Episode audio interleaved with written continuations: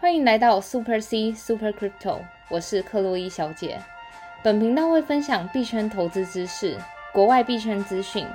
所以不论币圈的新手老手，都能和克洛伊小姐一起进入币圈的世界。Let's go！欢迎回来克洛伊小姐的频道。好的，欢迎回来，又是一个周末的晚上，然后明天又要上班了，真的是非常的不舍呢。Blue Monday，真的不知道大家礼拜天晚上会不会有这种，就是啊，就是好像哇，感觉要收心，很绝望，嗯然后隔天要上班又不想面对的那种感觉。嗯对啊，然后像因为平常就是我跟克薇小姐就是都还是有正职的工作嘛，嗯，然后我们又没办法每天盯盘，所以像有时候周末的时候，我就会很死贴在盘市，然后在那边看，然后后来看一看就发现，哇，真的不知道自己在操作什么。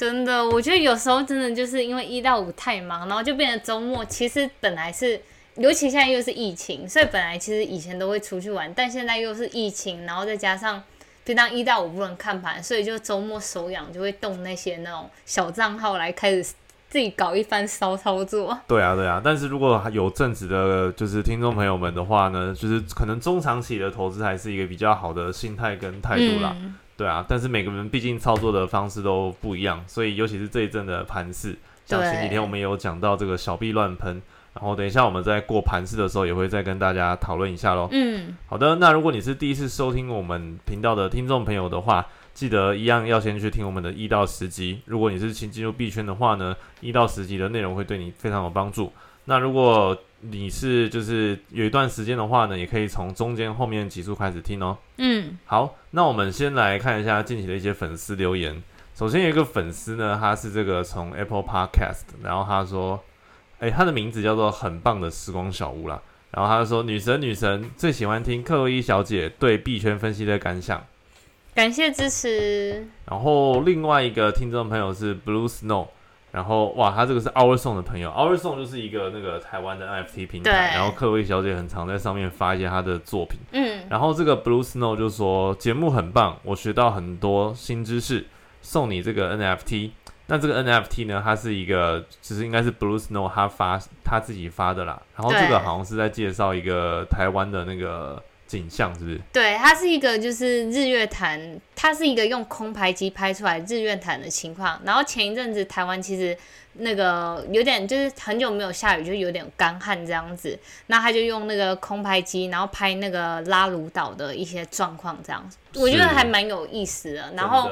因为 NFT 的我自己对 NFT 的看法，第一个是艺术，第二个是对于你的每一个时间点的一个做一个记录，所以我有时候会在 Our Song 上面发一个 NFT，像昨天我发了八月二十一的 Bitcoin Infinity Day，因为就是八的反过来就是 Infinity 无限大的意思，然后二十一因为两千一百万是比特币的总产量，所以昨天是一个就是。比特币就是 永恒的一个纪念日对。然后有兴趣的也可以到我们 Our Song 看，不过就是昨天一发完之后，就大概十秒内就被抢光了。哇，天哪！你下次可以对发多一点。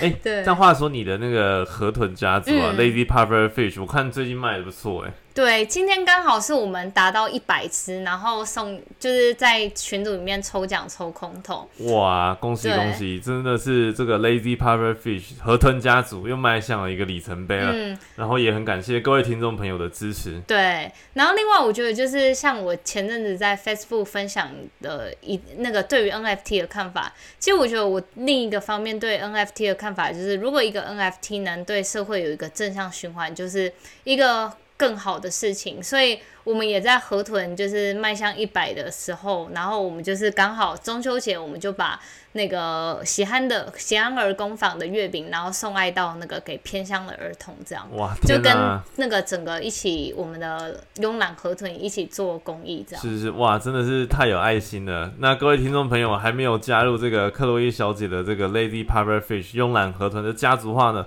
一定要去这个 Our Song follow 克洛伊小姐的这个她的这个账号，然后这边就有他上面这个慵懒河豚的作品喽。嗯，好，然后另外一个听众朋友的话叫做 Jake，然后他说：“克洛伊小姐您好，发现您的频道真是如获至宝，比其他频道更吸引我。花了两个星期，总算追完前面的集数，感谢克洛伊小姐和男神。小弟正在研究发行 NFT 项目，有几个问题想请教。然后他第一个问题是说，请问未开卖的热门 NFT 一手消息可以从哪里得知呢？嗯，一般来说 NFT 的消息，当然我自己是都从 Twitter 得知，然后还有加入一个就是欧美蛮常用的一个社群软体叫 Discord，它那个就是一群人一群人聚在一起。然后一般来说，那个 Twitter 上面有一些可以 follow 叫 Pranksy，它是一个就是算是 NFT 界的各种收藏各种 NFT 的一些。呃，大佬啦，然后除此之外，其实 Pranksy 下面其实每天有一堆人会去引荐自己的 NFT 项目，我就会大概划一下，就是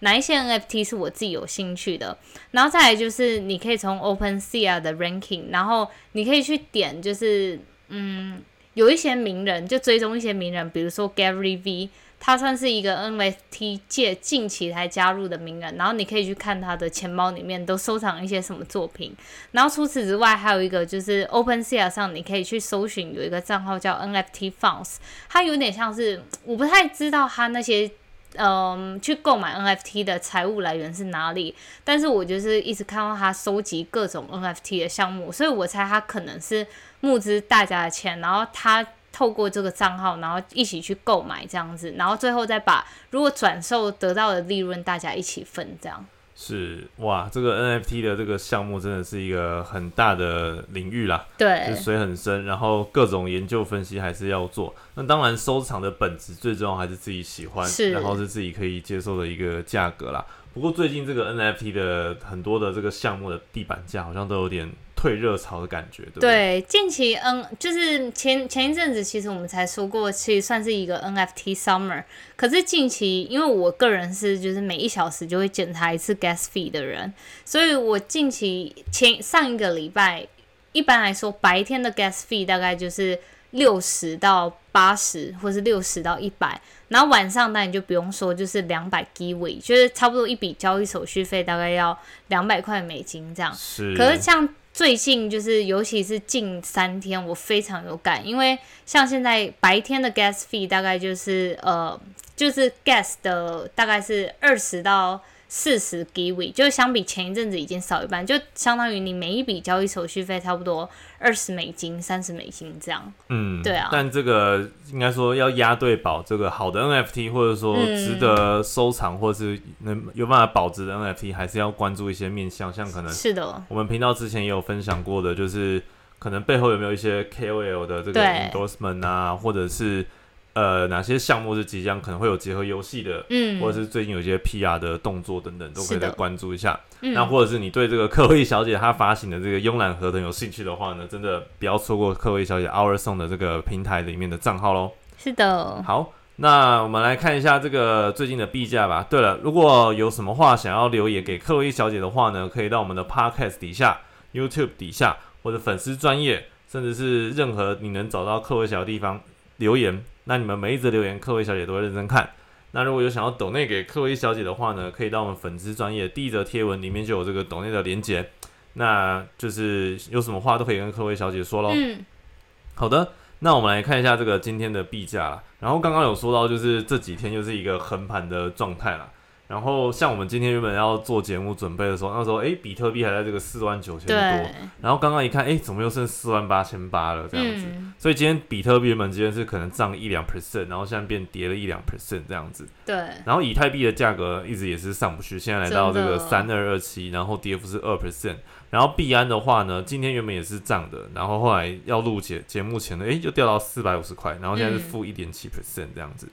对。然后，但是。因为就像我们前几集有讲，就是很多小币乱喷嘛。对，就是已经有点警讯了。对，因为今天这个 BTC 打低的指数还是在这个四十四 percent 左右，其实有点偏中低。嗯。如果这个指数再继续往下走的话呢，各位听众朋友的这个仓位可能要再注意一下。对。对，但是你看最近真的小币乱喷，然后像之前这个呃 ADA Cardano，我们频道其实也不断的一直提到。对。然后这今天呢，它又创这个 all time high。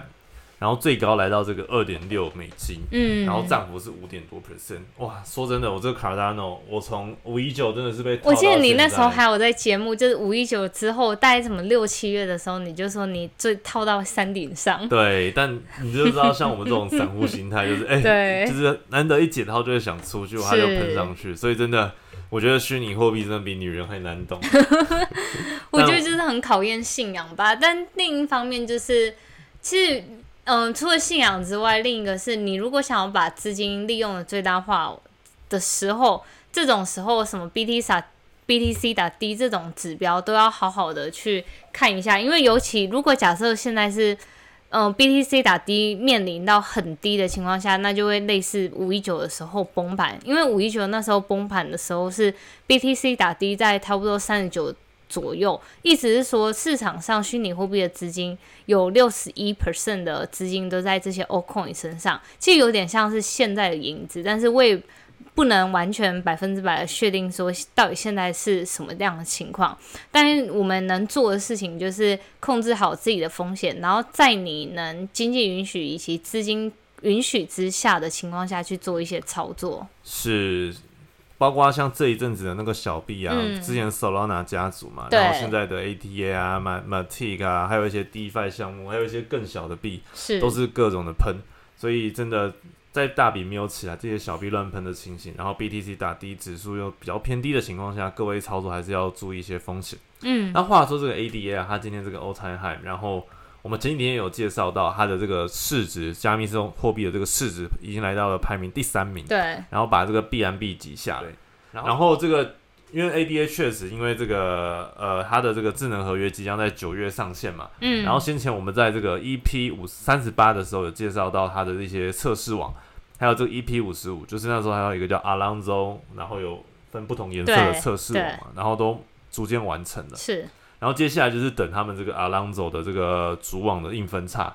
然后就会把这个智能合约带到 Cardano 的区块链上面，对啊，像 Cardano，嗯。一般有听我们节目的听众们，大家都知道，就是 Carano 项目背后在干嘛。但就很快简洁跟大家说，它就是一个嗯，类似跟以太坊，因为想有人说它是以太坊杀手，但是我自己定位是他们两个是在不同的定位，一个是比较 for 呃呃开发中国家，然后像是以太坊的话，就是类似否以太坊以开发国家这样子。那卡拉诺项目它特别在于，就是它把呃，一个东西分成两个链，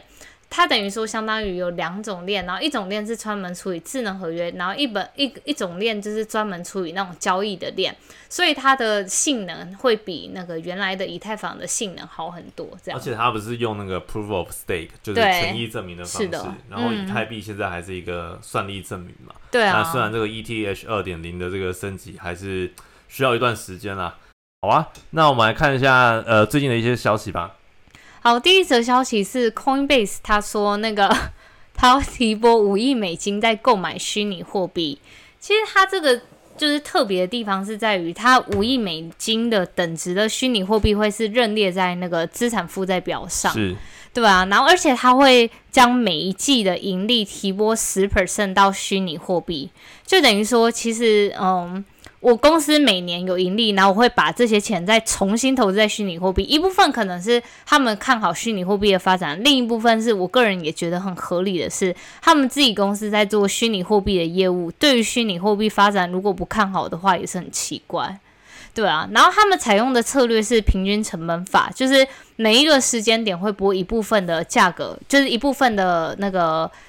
资产，然后去购买虚拟货币。对，我觉得就是使用平均成本法，我觉得个人觉得蛮合理的。是，像我现在也不是也没有办法全职在看盘，所以平均成本法的确是可以让你免除就是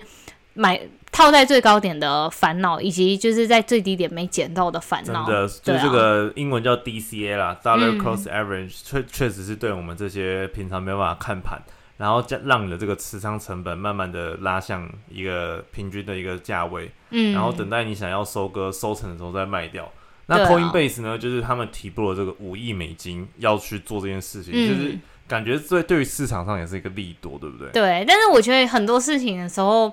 呃，你看一个消息也没有办法完全很直观的去去看它。比如说像是上次 Coinbase IPO，市场上大家会觉得，哎。这可能是会带一个大利好，然后我自己个人也提前买了那个 Coinbase 的股票，殊不知，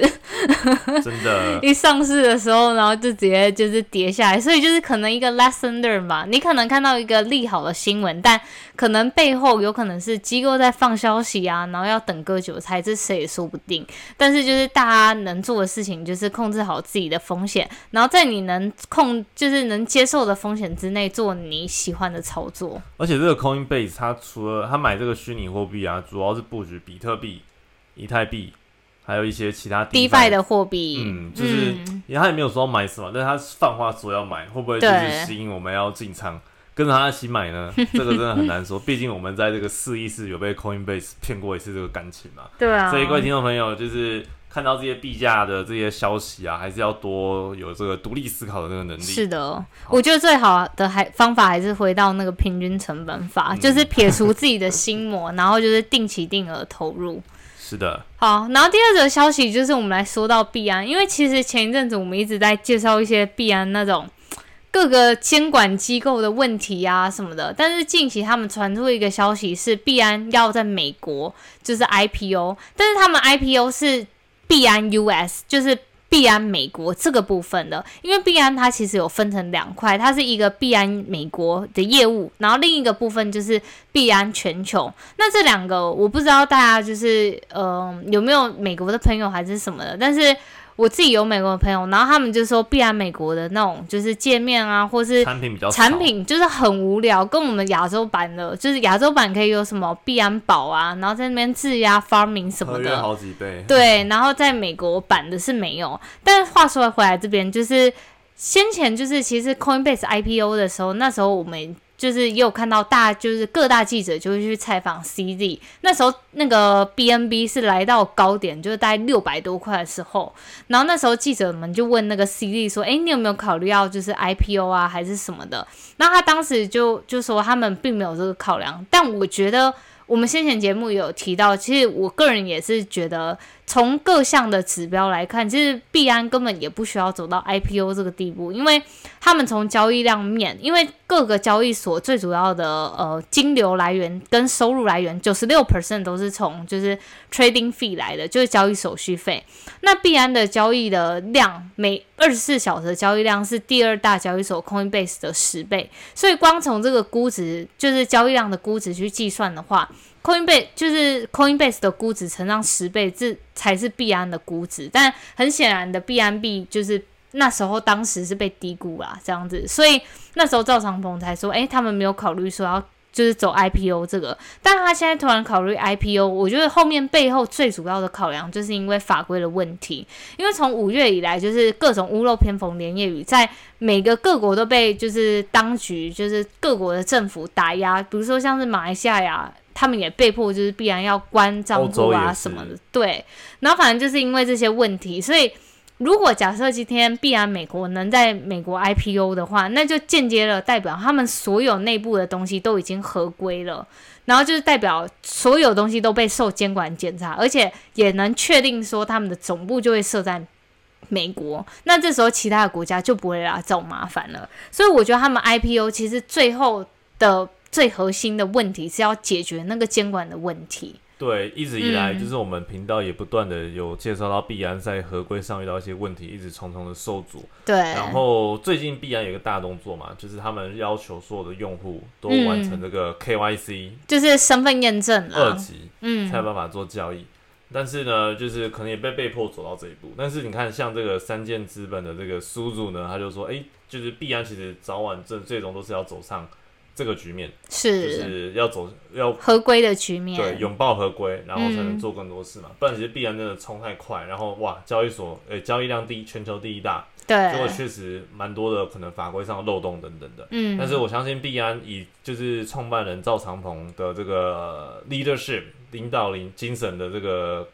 方向的话，应该还是会慢慢的去拥抱这些合规的啦。对啊，然后话说，他们近期也是大量的在招募合规部门的人，所以如果有就是读法律啊，或是 compliance 的人都可以申请。虽然我不是必然的人，不好意思。对，好，好吧。嗯，然后下一个部分呢，就是我们之前有介绍到这个美国的基础建设法案，嗯然后那时候闹了一阵子，然后其中一个就是要对加密货币收税嘛。对，然后加密货币，因为我们之前介绍到，就是它有不同的领域，交易所啊、DeFi 啊，嗯然后可能做钱包啊等等的，所以其实没办法用一种就是 one size fits all，就是用一个同一条法规去制定所有的加密货币的各个领域。是的，那最近的话呢，这个 SEC 就是美国证监会。的主席 Gary Gensler，是然后他就是说，就是 DeFi 应该要被监管。其实我觉得，就是先来讲一下这个整个东西，然后我们再解释它背后可能的原因。他说，虽然 DeFi 很少会控制消费者的资金，因为控制消费者资金都是那些智能合约嘛，所以其实不是那些 DeFi 的组织去控制你的钱。然后他就说，虽然就是 DeFi 不会碰到就是消费者的资金，但是他们背后有营运团队。那如果背后是有营运团队的话，那他们就应该要向政府注册，而且接受政府监管。其实 Gary Gensler 这番话，其实意思就是在说，他们就是 DeFi 背后的营运方，就是有点，其实有点像是一个公司了。那既然是一个公司的话，那它就应该被监管，这样。是的，对啊，然后但目前就是还处于宣导期间，然后所以还没有完全的，就是说要让这些 DeFi 的平台，就是现在立马要被监管这样子。然后，嗯，至于我怎么看这个东西，其实我觉得它还是多少都有点连回到就是基础建设法案，因为如果今天这个东西被监管的话，那监管的意思就是我要了解他们的盈利、盈利，然后以及就是开始就是征税了啦，对，商业模式最后就是要走到征税这一步了。我要看你挣多少钱，然后表面上给你盖上一个就是披上了一件说我要监管，就是要保护就是使用者的安全。那的确可能真的会有保护到使用者的安全。那背后另一个方面就是他们要跟你收税啦，这样子。是的，对啊，然后当然也就是，嗯，有一些 DeFi 组织，当然就对于这类的监管啊，其实都已经有各自做出反应了。比如说像是 MakerDAO，MakerDAO 它算是一个借贷的平台，然后它旗下也有一个它自己的算法稳定货币叫贷，我相信大家都很了解它就是那。个以太链上的嘛，对以太链上的它的那个治理代币就是 MKR，对不对？对现在三千九百多块，是，就是还是一个蛮厉害的啦。然后他们其实这个监管的事情，其实从年初啊一直到现在，或是都一直在吵这件事情，所以他们在今年七月的时候就正式的宣布他们整个集团解散，就可能 MKR 里面原本有一些就是。开发人员呐、或是运营人员，但他们就是觉得整个就是公司的治理，与其就是